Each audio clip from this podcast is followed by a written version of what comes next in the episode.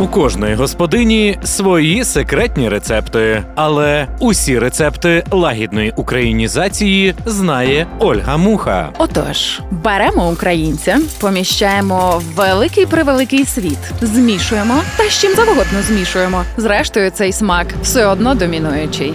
Мій авторський проєкт об'єднує українців навколо світу, всіх тих, кому найбільше треба, та збирає їхні рецепти лагідної українізації. Лагідна українізація з Ольгою Мухою. І ми продовжуємо серію програм Лагідна українізація. Сьогодні у нас знову екзотична країна, але цього разу вже в Азії. Всього 50 років тому на цьому місці були селища рибалок. А сьогодні ця країна одна із найбагатших в світі. Якісь версії? Нагадаю, що ми говоримо із молодими українцями, яких доля закинула у найнесподіваніші місця навколо світу, і вони раптом наново відкрили в собі українців, стали волонтерами, людьми, яким найбільше за всіх треба, і почали підтримувати і примножувати українське. А поміж тим, ми знайомимося з цікавими фактами про їхні країни і дізнаємося трохи більше про себе. За цю можливість ми дякуємо партнерам світовому конгресу українців та, зокрема, проєкту 30 до 30, першій світовій ініціативі для знайомства з майбутніми лідерами закордонного українства, Українській асоціації культурологів Львів та нашому незмінному дизайнеру Павлові Білику. Це країна незліченого багатства і розкоші. Чисельність населення не перевищує 5 мільйонів, із них 60 тисяч це доларові мільйонери. За соціальною підтримкою ця країна, мабуть, не зрівняється із жодною державою світу. Середня зарплата становить близько 10 тисяч доларів.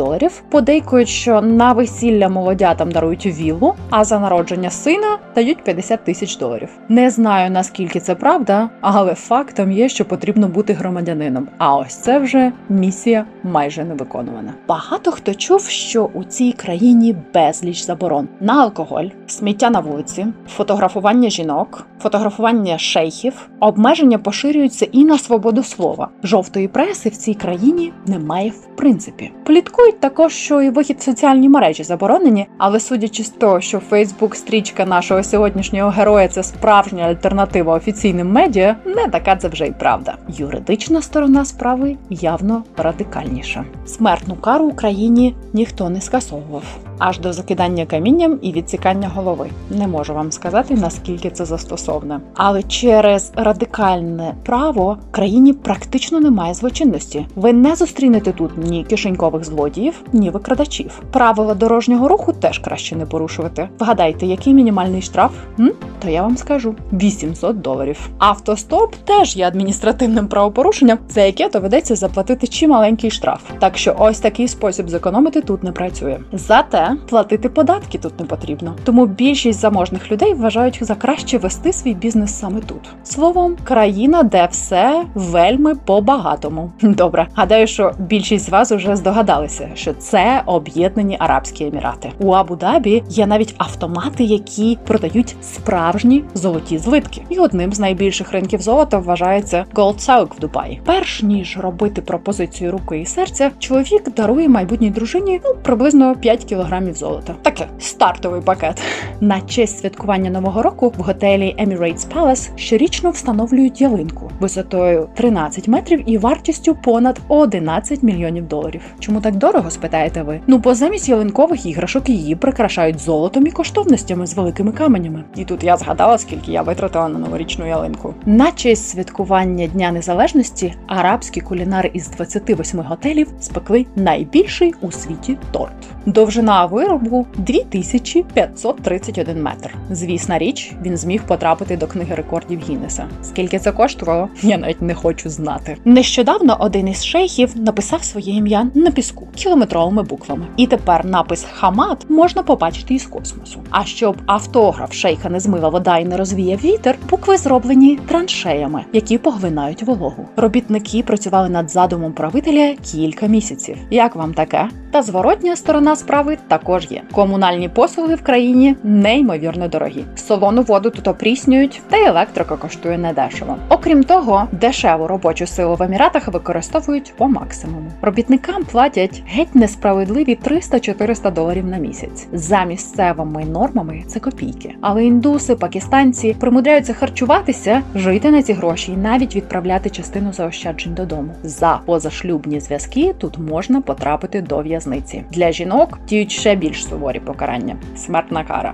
Багатоженство теоретично дозволено, але декількох дружин може дозволити собі далеко не кожен мешканець. Ну тому що ти повинен забезпечувати рівно такий самий обсяг подарунків і інших приємнощів кожній. Тому ця традиція поступово зникає. А ще є найнесподіваніше міністерство, якого ви точно не могли собі уявити. Як і в Індії, Об'єднаних Арабських Еміратах є жіночі вагони, метро, жіночі місця в автобусі і навіть таксі для жінок. До речі, водії в них теж представниці слабкої статі або прекрасної. В цій країні це актуальна назва. Поруч із цим це дуже високотехнологічна країна. Машиністів метро Дубая і інших еміратських міст немає. Управління повністю автоматичне. Для еміратів немає нічого неможливого. Мабуть, всі чули про фантастичний збудований острів, а також кліматичні умови не завадили побудувати гірськолижний курорт пустелі. Завдяки цьому емірати увійшли до міжнародної хокейної асоціації. І ось у всій цій фантастичній атмосфері, ось уже майже 10 років працює Євген Семенов. Про активну діяльність якого в громаді, його креативні формати святкування традиційних свят, організацію вертепів, кінопоказів, творчих майстерень, виставок, спортивних заходів, навіть вболівань за футбол, а також суботню школу для дітей, відомо далеко поза межами як України, так і самих еміратів. Ми насправді почули про нього з Канади. Кількість проєктів та досягнень продовж його перебування в еміратах вражає завдяки лідерським якостям Євгена. Інформативність його офіційної сторінки це насправді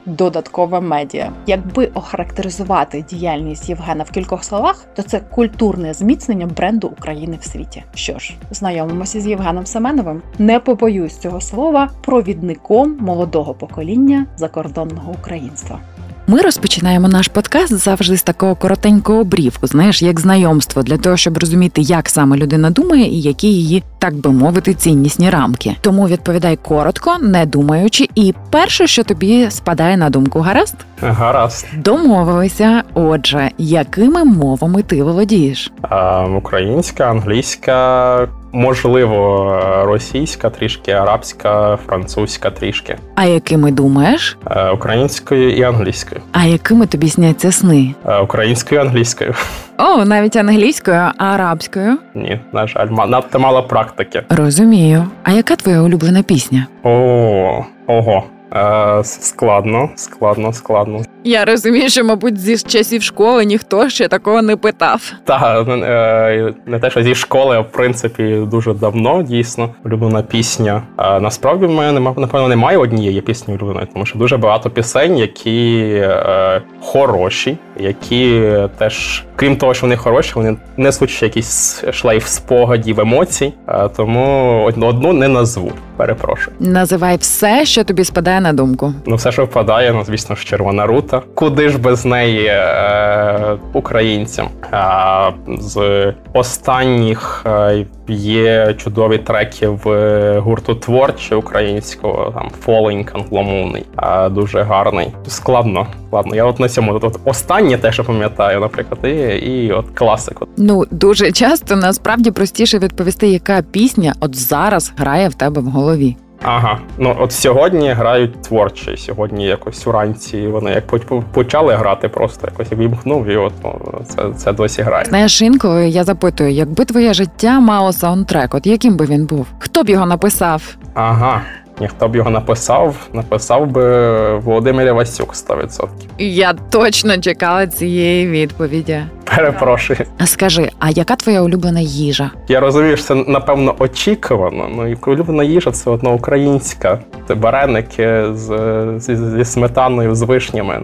Це ще з дитинства, неділя вдома, свято завжди. Так, я розумію, що вареники це десь наш кулінарний хід, і потрібно розглянути серйозне питання, аби додати їх в наш національний брендинг. А яке головне свято року? Знову ж таки, якщо говорити те, що перше спало на думку, то це День Незалежності України. Не знаю, чому можливо, тому що він був останній, а можливо, дійсно, тому що якщо думати, то звісно є багато свят. але перше спало на думку саме е, День Незалежності. А яку останню книжку ти прочитав?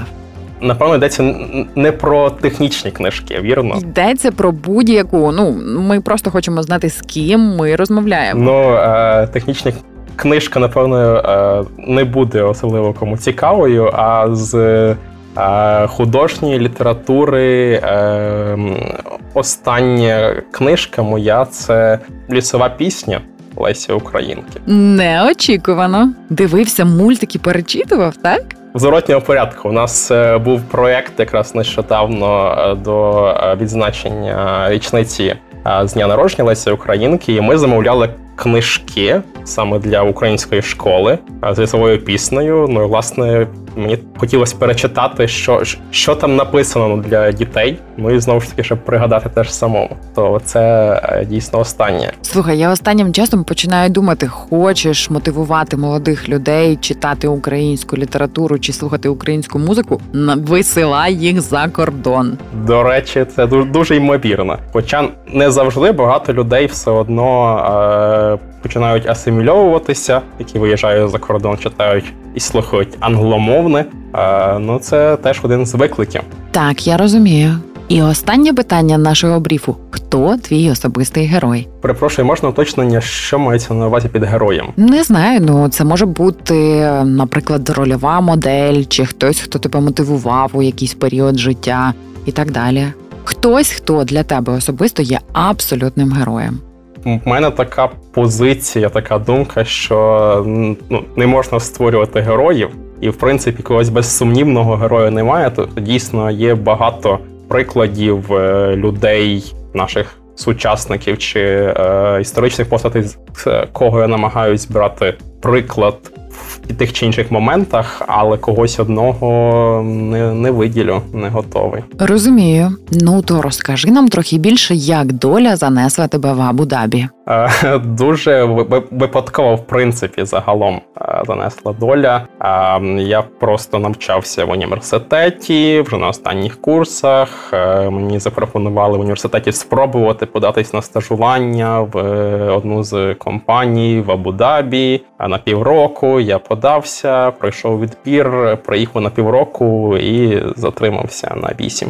Вісім. І з того, що каже твоя біографія, ось вісім років ти вже проживаєш в Абу-Дабі, і з них сім з половиною ти активний в українській громаді. Е, так, так, напевно, десь так.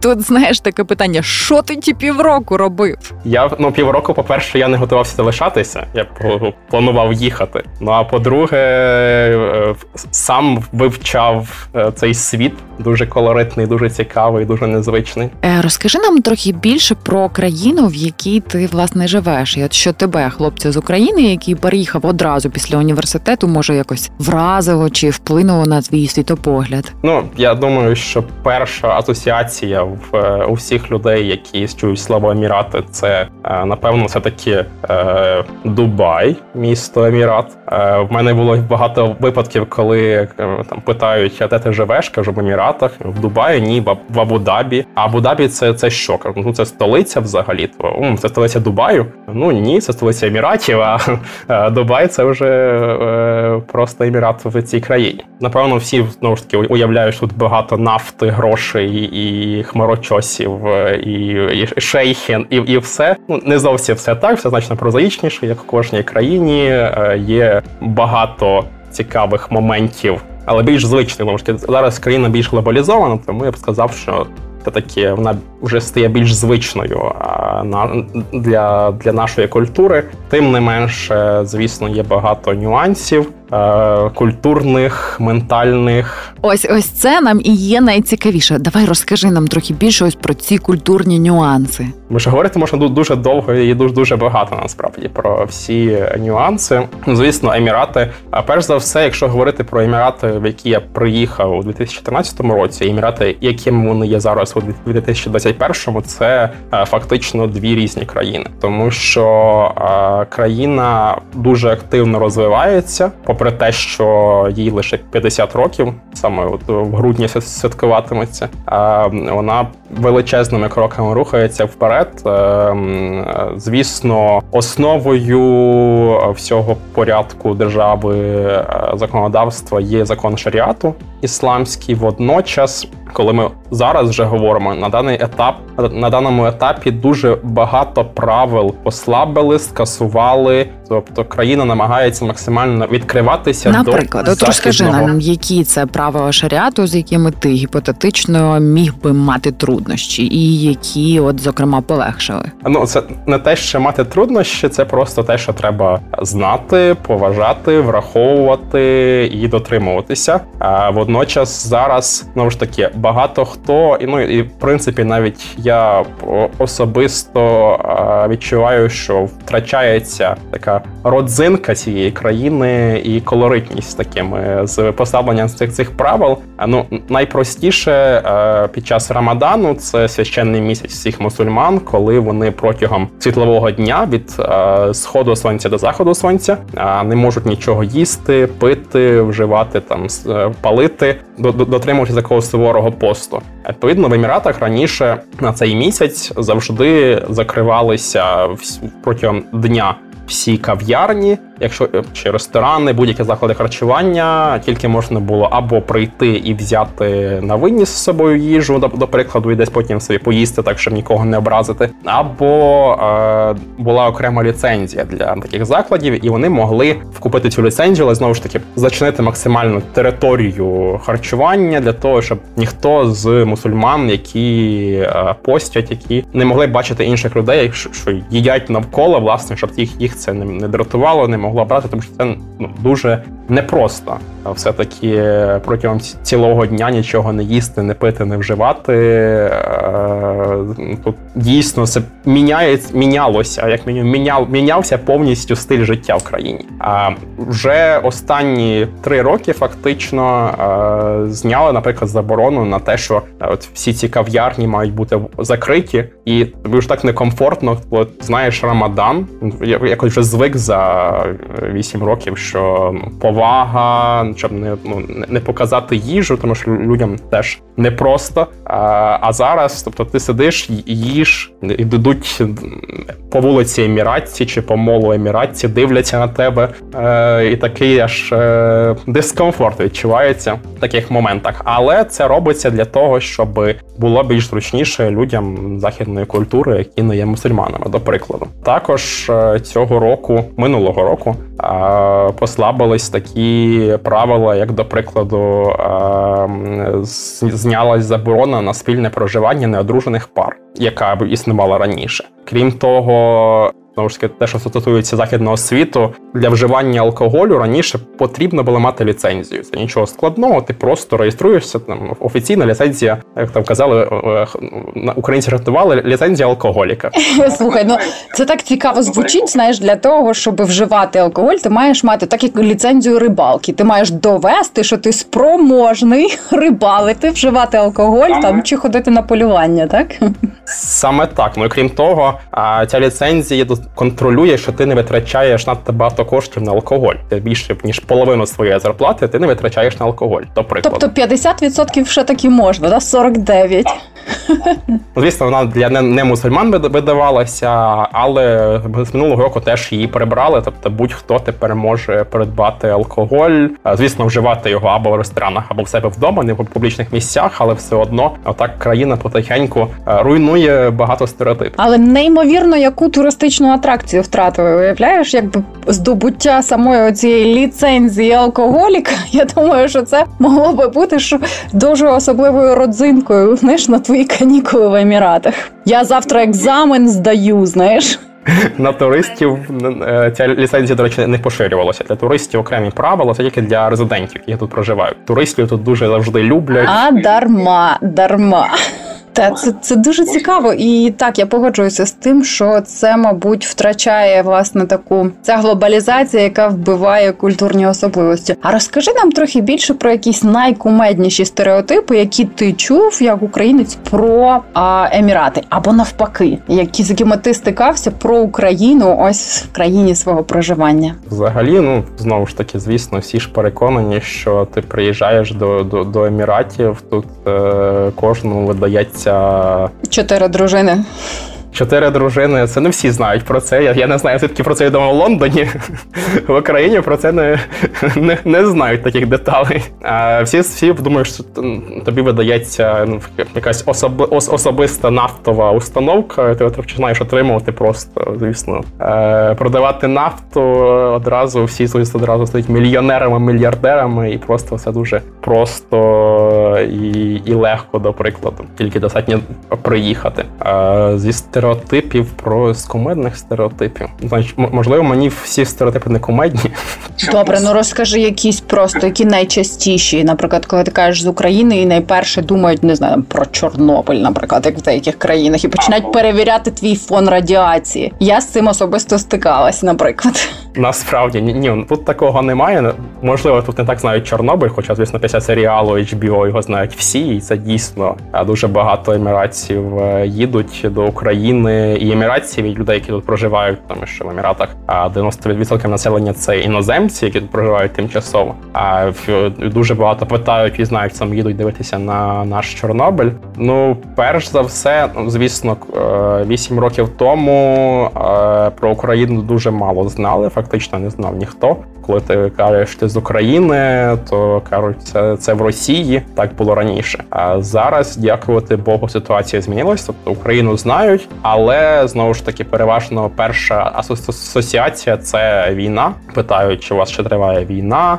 яка у вас ситуація, і на жаль, корупція. А тобто такі не дуже позитивні асоціації з Україною. Не знаю, і... знаєш про корупцію по різному. Може вони щось повчитися хочуть.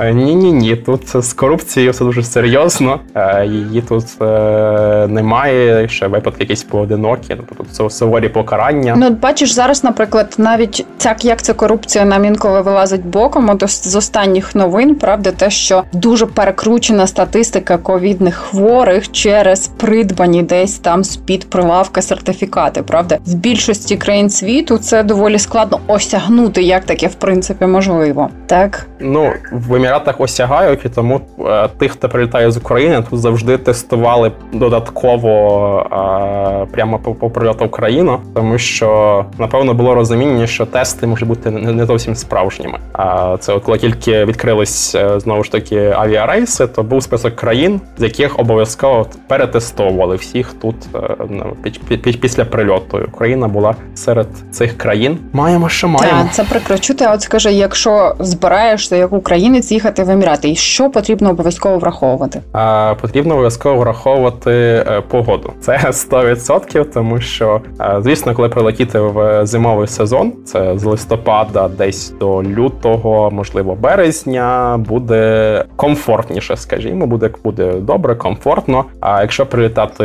в інший період, особливо влітку, треба бути готовим до чи готовою до високої вологості, до високих температур, до того що свій день має бути організований фактично від кондиціонера до кондиціонера. Хіба хтось дуже любить е, якусь лазню чи, чи сауну? Чи тобі вдалося швидко до цього адаптуватись, чи ти просто одразу любив? Е, ні, навпаки, я, до речі, я дуже зимовий. Тобто я видно, що я потрапив в цю країну випадково. Тобто, якби я планував, я я навряд чи обрав би Емірати. Я навіть в Україні не люблю літню спеку, до прикладу. Не не любив її раніше. Ну так сталося. Адаптація, ну звісно, вона е, дуже видно, дуже яскраво видно взимку на пляжі, до прикладу, чи в місті людей, які туристи, і тих, які проживають в Еміратах. Тому що, до прикладу, вже в січні купаються переважно тільки туристи. Ті, хто проживають тут, їм холодно. Бо того всього на всього плюс 28, так? Ну так, плюс 28, плюс 25. Вода вже дуже холодна, і люди хворіють, е, які тут вже звикли до вищих температур. Тобто, та це має, звісно, свій. Ти розумієш, що я з тобою говорю з країни, де діти купаються в плюс 11, так? Я знаю, тому я пояснюю. Якщо раптом е, будете прилітати в Емірати взимку і когось кликати з собою на пляж, то не дивуйтеся, якщо той хтось прийде в чомусь теплому вдягнути і не піде в воду. Так, так, розумію. Ось так якось сталося, що ти, наче опинився випадково, але згодом можна сказати, що якщо переглядати твої соцмережі, чи там Фейсбук, сторінку, чи навіть якусь історію твоїх проєктів, якось так сталося, що ти став своєрідним культурним амбасадором України в Еміратах, і одразу просто осереддя таке української громади і так далі. Чому? Чому ти все це робиш? Твоя професійна зайнятість геть не стосується всього цього, що можна знайти у твоїх соцмережах. Так, це 100%. В принципі, дійсно,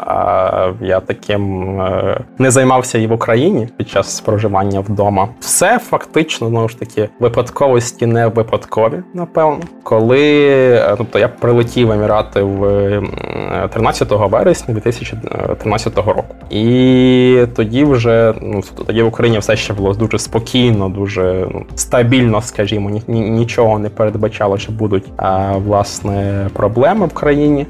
І вже в листопаді мені запропонували повноцінний контракт. Я його підписав. Ну а далі почався, звісно ж, майдан. Почалася анексія Криму, почалась війна, е, і тоді, тобто, перший був вибір або зриватися і повертатися додому і допомагати зсередини, або якось ну стало зрозуміло, що е, особливо в той час е, Емірати дуже дорога країна. Тут дуже високі ціни. Та звісно, там когось можуть звабити, начебто високою зарплатою, але треба дуже рахувати витрати на проживання, на харчування, на на базові потреби. Е, але водночас, з урахуванням цього, ну якось стало зрозуміло, що коли була висока потреба в Україні в українських захисників в підтримці саме такій матеріальній з за кордону, то е, в Еміратах відносно е, можна було тоді було зрозуміло, що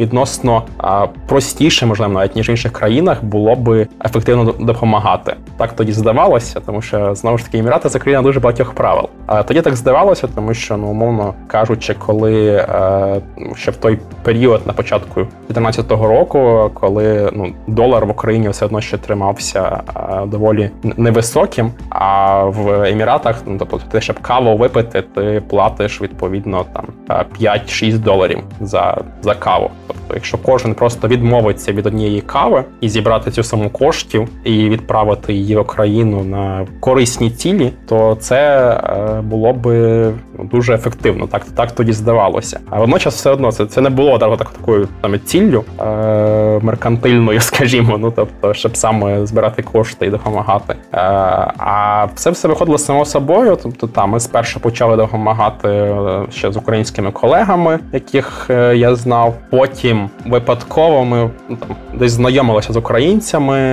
там, там десь колеги познайомилися, десь я познайомився. Так це ще була весна 2014 року. І ну, дуже яскравою, фактично, з чого все почалося. Це був Великдень 2014 року.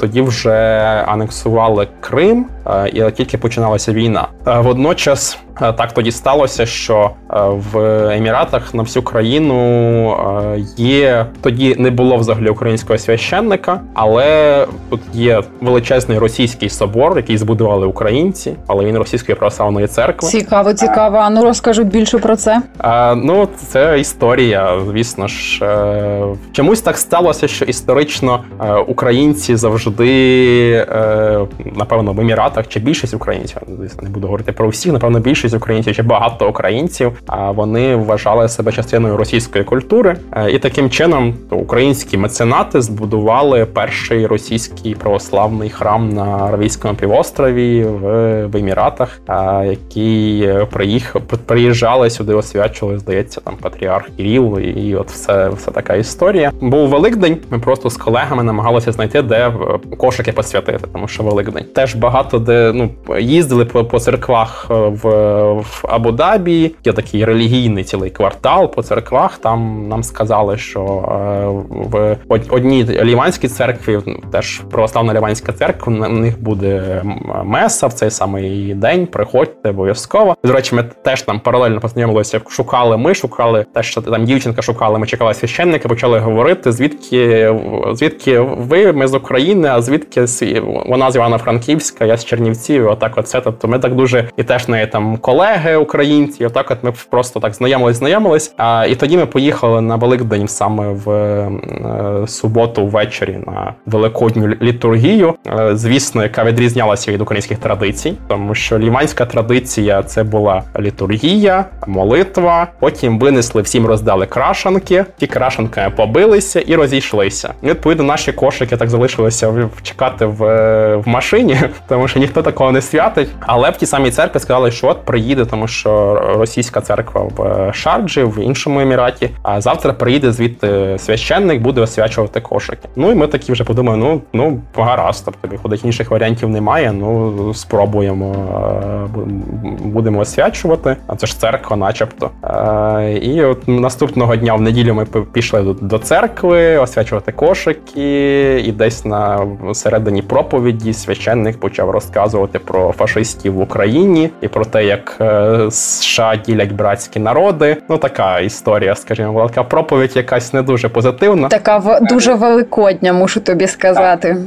Слухай, це неймовірна історія, так? Тобто православна церква, яка збудована на кошти українців, і в якій ти приходиш на Великдень своїми друзями освятити кошик, правда, і слухаєш ось такі історії. А Що сталося далі? А, Далі ну закінчилася літургія. Ми вийшли. Ми з колегою були з українцем. Якось вийшли і з цієї церкви. Ну і ти додому якось немає взагалі настрою. Тобто у нас раніше просто не було кошика посвяченого, а зараз кошик начебто посвячений, але настрою немає зовсім святкового. Так, то як в тому анекдоті воно браковане і не тішить, так і ми стали просто вже під тією церквою, е, просто стоїмо, ну якось говоримо, намагаємося змінити атмосферу, скажімо. Е, і так було. Я був у вишиванці одягнутий, і якось там тоді прийшли. Звісно ж, там були росіяни, українці, можливо, інші. Тобто, але українці за вишиванкою почали впізнавати своїх і почали підходити. І ми, от таким чином, ми просто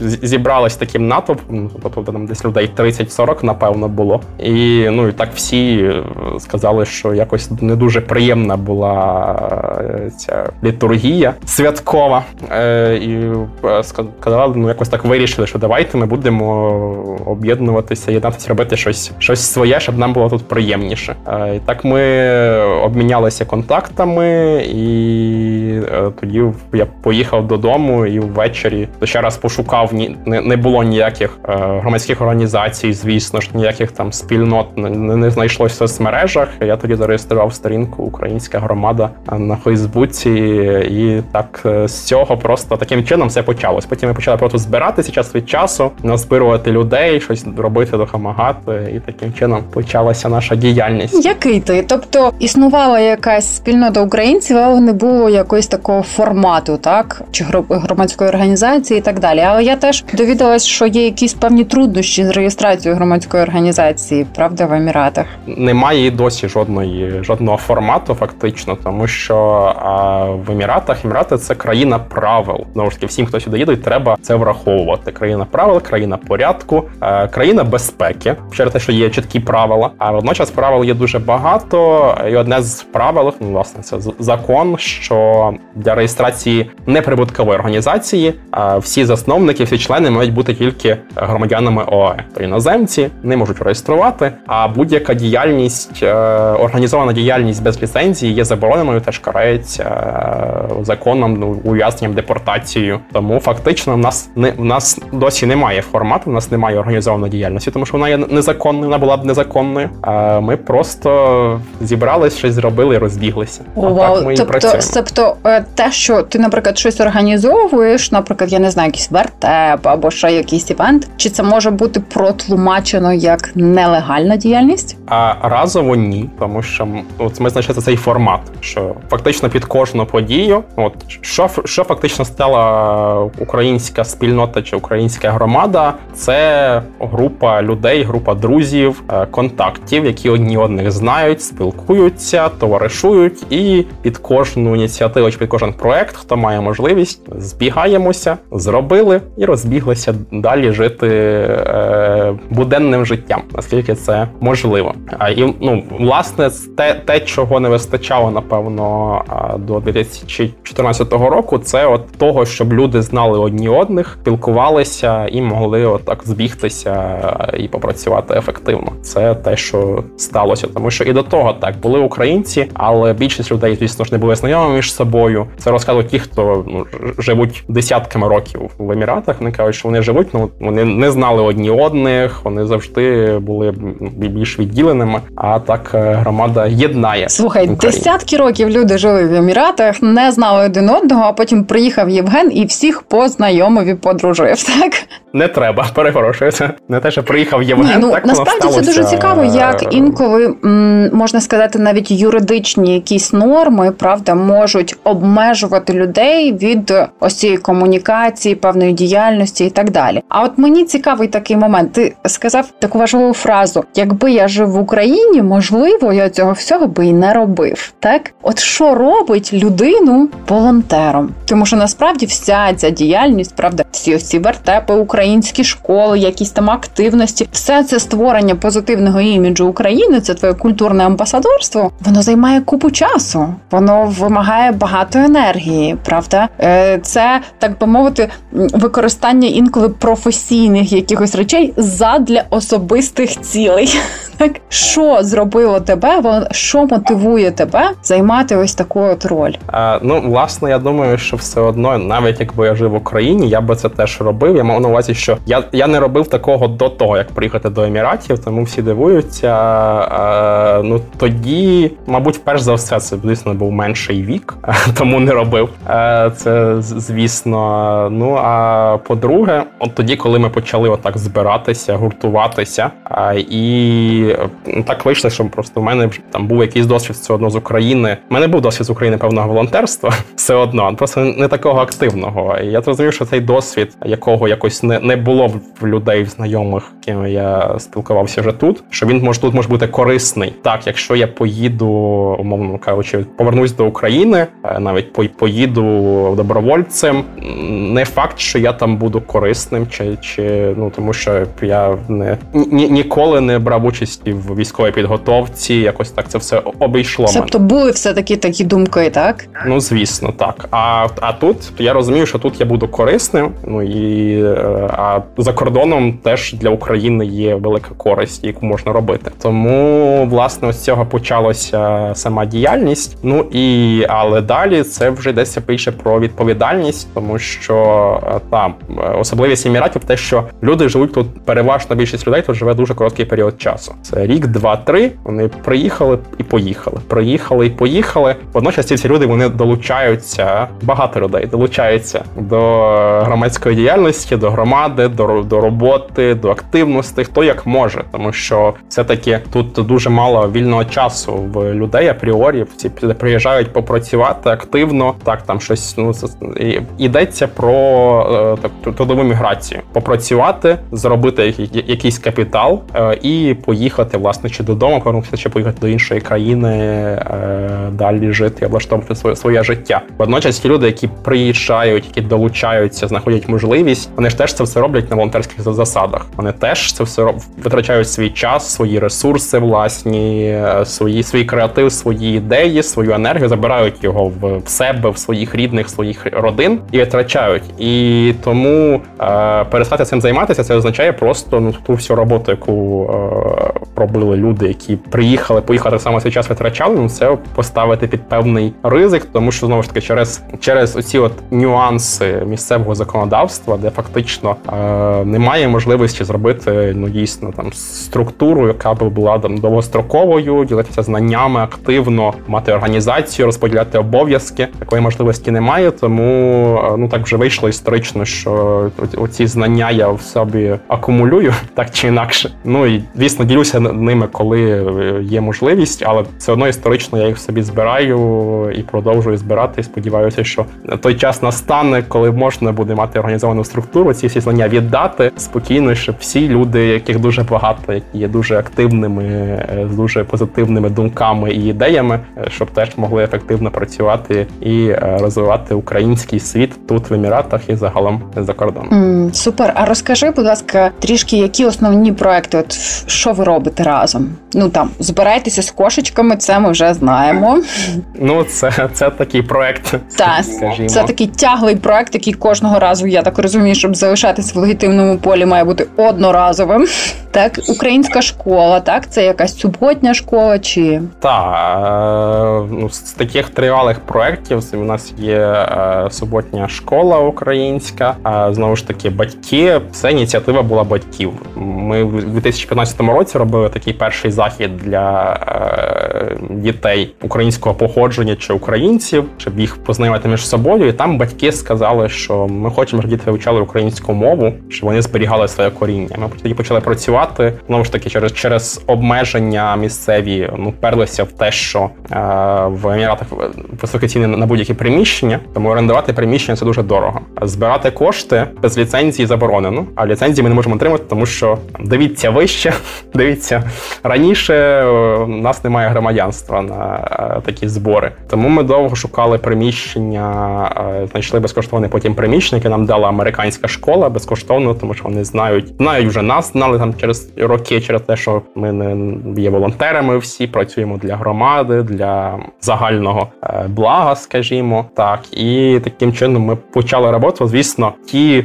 е, вчителі, з якими ми це починали, вони вже давно поїхали до Канади, до прикладу. У нас зовсім інші вчителі, все помінялося, але от ця от там тривалість, тяглість вона та збереглася. І таким чином е, зараз ми вже цьогоріч е, в Еміратах дуже високий відсоток вакцинації. Е, зараз вакциновано 96% населення, хоча б однією дозою вакцини з офіційними даними. Тому послаблюються обмеження, дозволили збори вже дітям. І от власне цього навчального року ми теж вийшли в офлайн навчання. Всі дуже щасливі, радіють бачити одні одних, мати можливість подивитися в очі, поспілкуватися наживо, почути голос і не сидіти перед екраном. А це, ну звісно, один з головних проєктів, саме тривалих, е, непростих, е, ну але дуже важливих для нашого майбутнього, тому що дійсно діти ростуть на очах, а їх потрібно виховувати, навчати, щоб вони ставали свідомими українцями. А скажи, в чому ця цінність, так щоб діти залишалися українцями? В чому цінність зберігати свою ідентичність? Про що це? А це про майбутнє,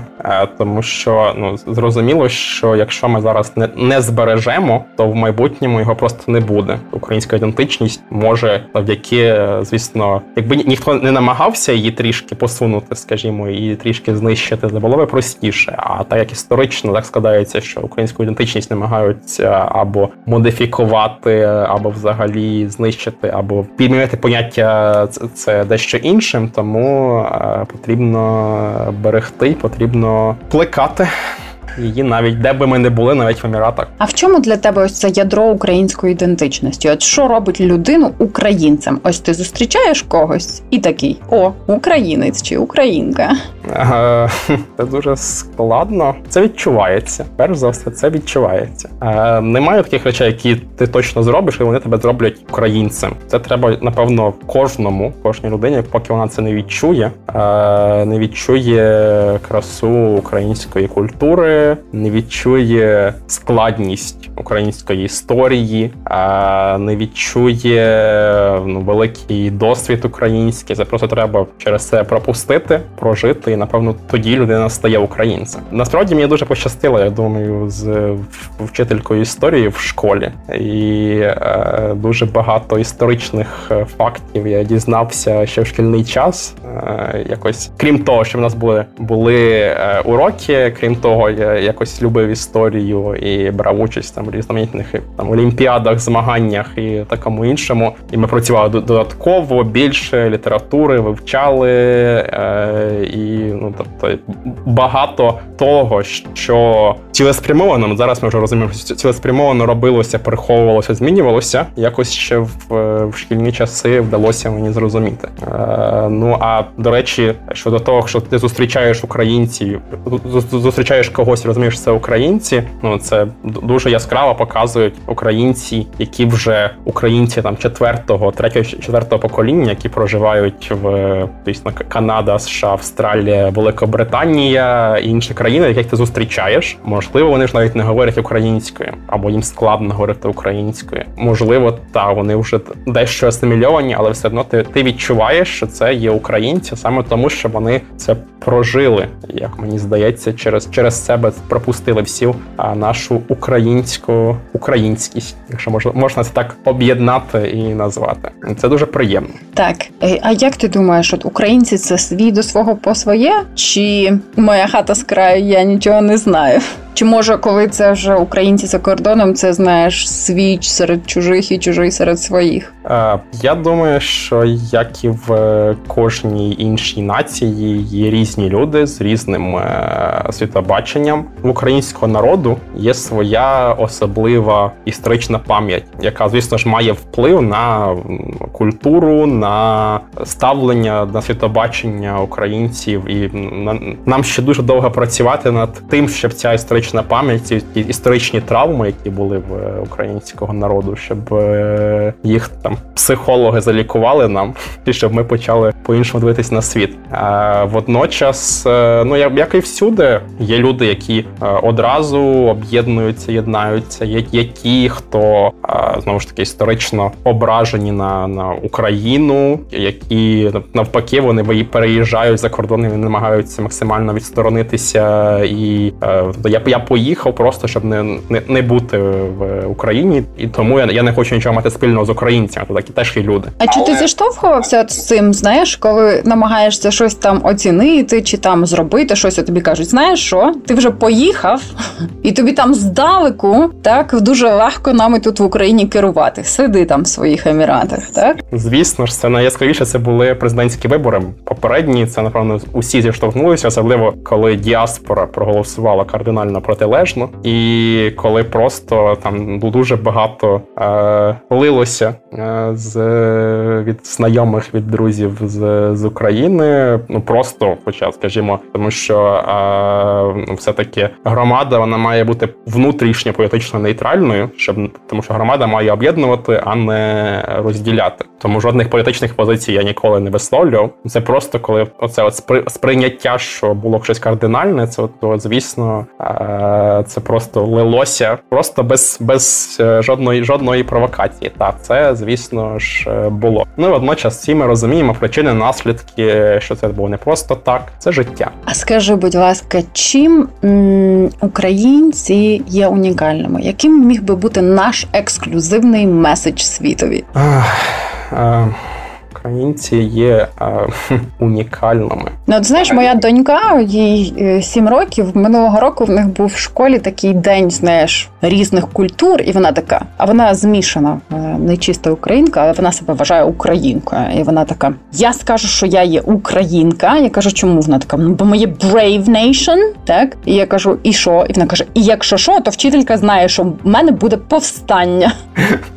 До речі, інколи знаєш, можна от з такої дистанції побачити якісь речі про себе, яких ти не усвідомлюєш, коли правда цієї дистанції немає. Ну це е, звісно, українці сміливі, українці е, готові до повстання, об'єднатися, е, побороти за свою свободу, свободолюбиві. Це безсумнівно. А водночас я просто не готовий говорити, що це є унікальністю, тому що все таки, якщо ми дивимося глобально на світ світ, то теж ці ознаки чи окремі, ну всі, разом е, не невідомо, але ну окремі вони є в інших націй, в інших національностей.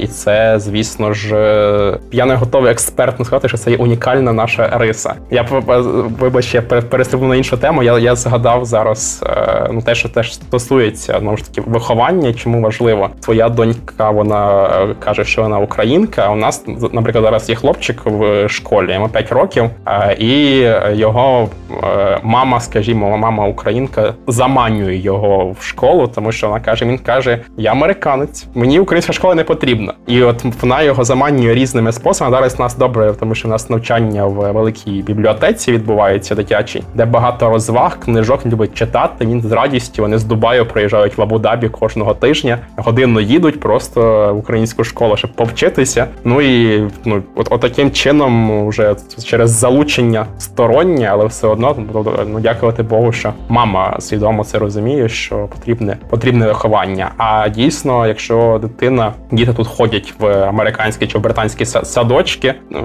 якщо звісно ще громадянство інше, їх тут виховують е, в тому дусі, в якому працюють ті навчальні заклади, працюють е, няні, хто довкола, особливо коли батьків багато роботи. Е, тому дуже важливе саме виховання. Дякую тобі за твою доню, за те, що ти її виховуєш. Так, в неї, до речі, громадянство не українське, але але але українка, це класно. Так і так ми дуже е, закономірно підійшли до нашого заключного такого питання: який твій персональний секрет лагідної українізації? Яким би був твій рецепт? Мій рецепт, е, ну власне, все, що ми робимо, ми це е, робимо лагідно. Тобто е, головне нікого ні до чого не змушувати, пропонувати, е, показувати якість. Тому що багато хто хвалить е, нашу громаду, що подобається якість, як все красиво. Ну я тут чую ще слова програміста. Знаєш, покажи якість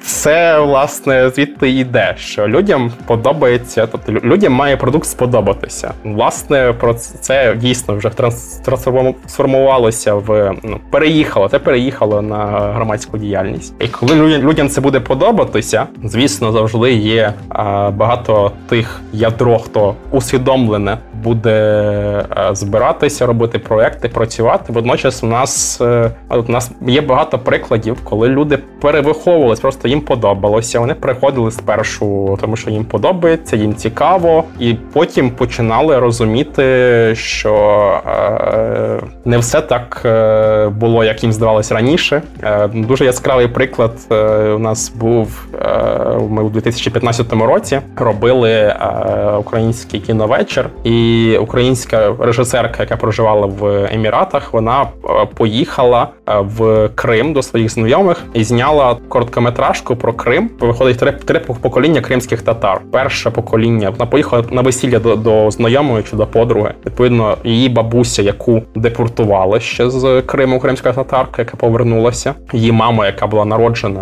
в депортації, і виходить ця е, дівчинка, яка вже народжена була в е, в Криму, в українському Криму, і зараз е, є російська анексія. Анексія вже живе під в умовах анексії Росії. Ми це показували. Це короткометражка, така культурна, яка просто історично показує тривалість. І прийшов е, хлопець е, на цей показ, який після фільму, коли було обговорення, а він він сам з Криму він говорив, що це все неправда, ви нічого не знаєте. Нас мали там вбивати за російську мову. Е, взагалі, ми хотіли в Росію, ми голосували, ми ходили. Це все не неправда, що там хтось намагався відстояти, що там захоплювали. Те, що говорять кримські татари, ні, ні, ні, це, це неправда. Він дуже активно висловлювався, все. Але з часом він ще приходив на, на якісь інші заходи. Ну, ми просто ну, ну гаразд, давайте дивитися. Е, взагалі, Емірати дуже гарна для цього країна, тому що тут є е, міністерство толерантності. Міністерство толерантності, вау! Так, який е, шейх з правичої родини, який ходить на Великдень в церкви в одну з церков, читає проповідь саме мусульманин араб в церкві. Та тому тут дуже а, саме просувається толерантність до думок, до поглядів. Ми, ну звісно, ми толерантні до твоїх думок. В нас інші думки знайомся. Але правила див вище, так? Так, так. Тобто знайомся. І от він приходив на одні заходи, на інші, на спортивні події. Він долучався, просто на культурні події. А, і потім він на подіях ми робимо спільне фото. Він перший тримає український прапор. Ми якось потім говорили з ним. каже: Ну так, я вже зараз розумію, що що е, це це була пропаганда. Нас, звісно, переконали, це все неправда. Отаким чином почав говорити українською спілкування з нами. Отаким чином це працює. Це один просто із прикладів. Це чудовий приклад насправді, правда, коли ви не намагались сказати йому, що він не має рації, ще щось. Ви просто прийняли його інакшість і залишилися з ним. Правда, саме так. Ну і насправді знову ж таки країна цьому стимулює. Багато хто цього не розумів. Багато хто казали, от чого він ходить до нас, е, чого давай його не, не будемо впускати. У Мене завжди була аргументація. Кажу, Україна є, е, цінність, толерантність. Ми теж толерантні. Тут маємо дотримуватись цього. Слухай, це чудовий приклад. Насправді це чудовий приклад, який можна взяти на озброєння.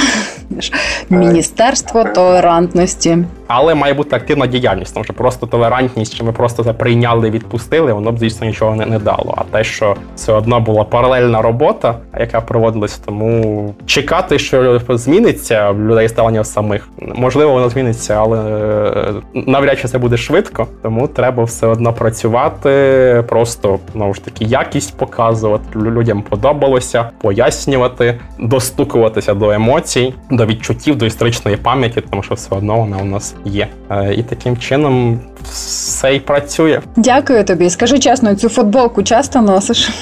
Чи для нас вдягнув?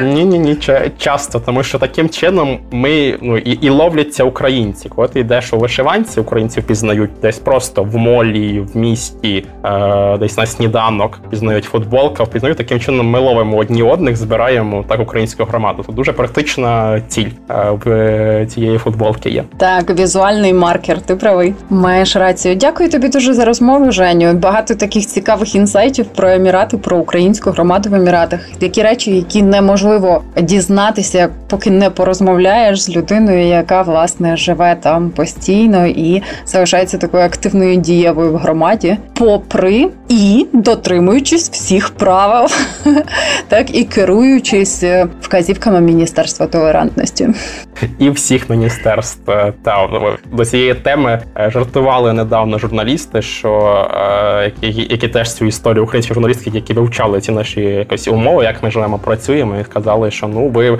гордо продовжуєте український громадський рух. Колись українці діяли, в підпіллі, і тепер ви теж в еміратах дієте в такому підпіллі. Такою е, так, так, так працює. Але ми звісно, не в підпіллі діємо. Ми нас всі бачать, всі знають, всі знають, що ми дотримуємося всіх правил. Працюємо тільки таким чином. Е, дуже дякую тобі за запрошення. Дякую за приємну годину, е, за приємне спілкування. За цікаве питання. Взагалі є дуже багато того, що можна розповідати про емірати про Україну, про українську громаду. Тут тут е, дуже багато є нюансів, дуже багато цікавого, дуже багато особливостей, як і всюди. Ну але дякую наразі за цей за, за цю розмову. Дякую, що ти продовжуєш теж виховувати і плекати український дух е, в Лондоні. Ну знаєш, робимо такі маленькі місточки поміж сьогодні між е, Лондоном і Абу-Дабі. Це ду- дуже символічно, тому що колись же Емірати були частиною саме Британської імперії. Ні, ні, ні, ми тут про постколоніальну травму не будемо, бо ми тоді точно ніколи не завершимо. Це дуже добра тема. Активна державна політика ведеться в цьому напрямку, тобто тут вже так не відчувається. Але тепер цей місточок він далі є саме між Великою Британією між Еміратами. Тепер у нас ще є український такий самий. Лагідна українізація з Ольгою Мухою.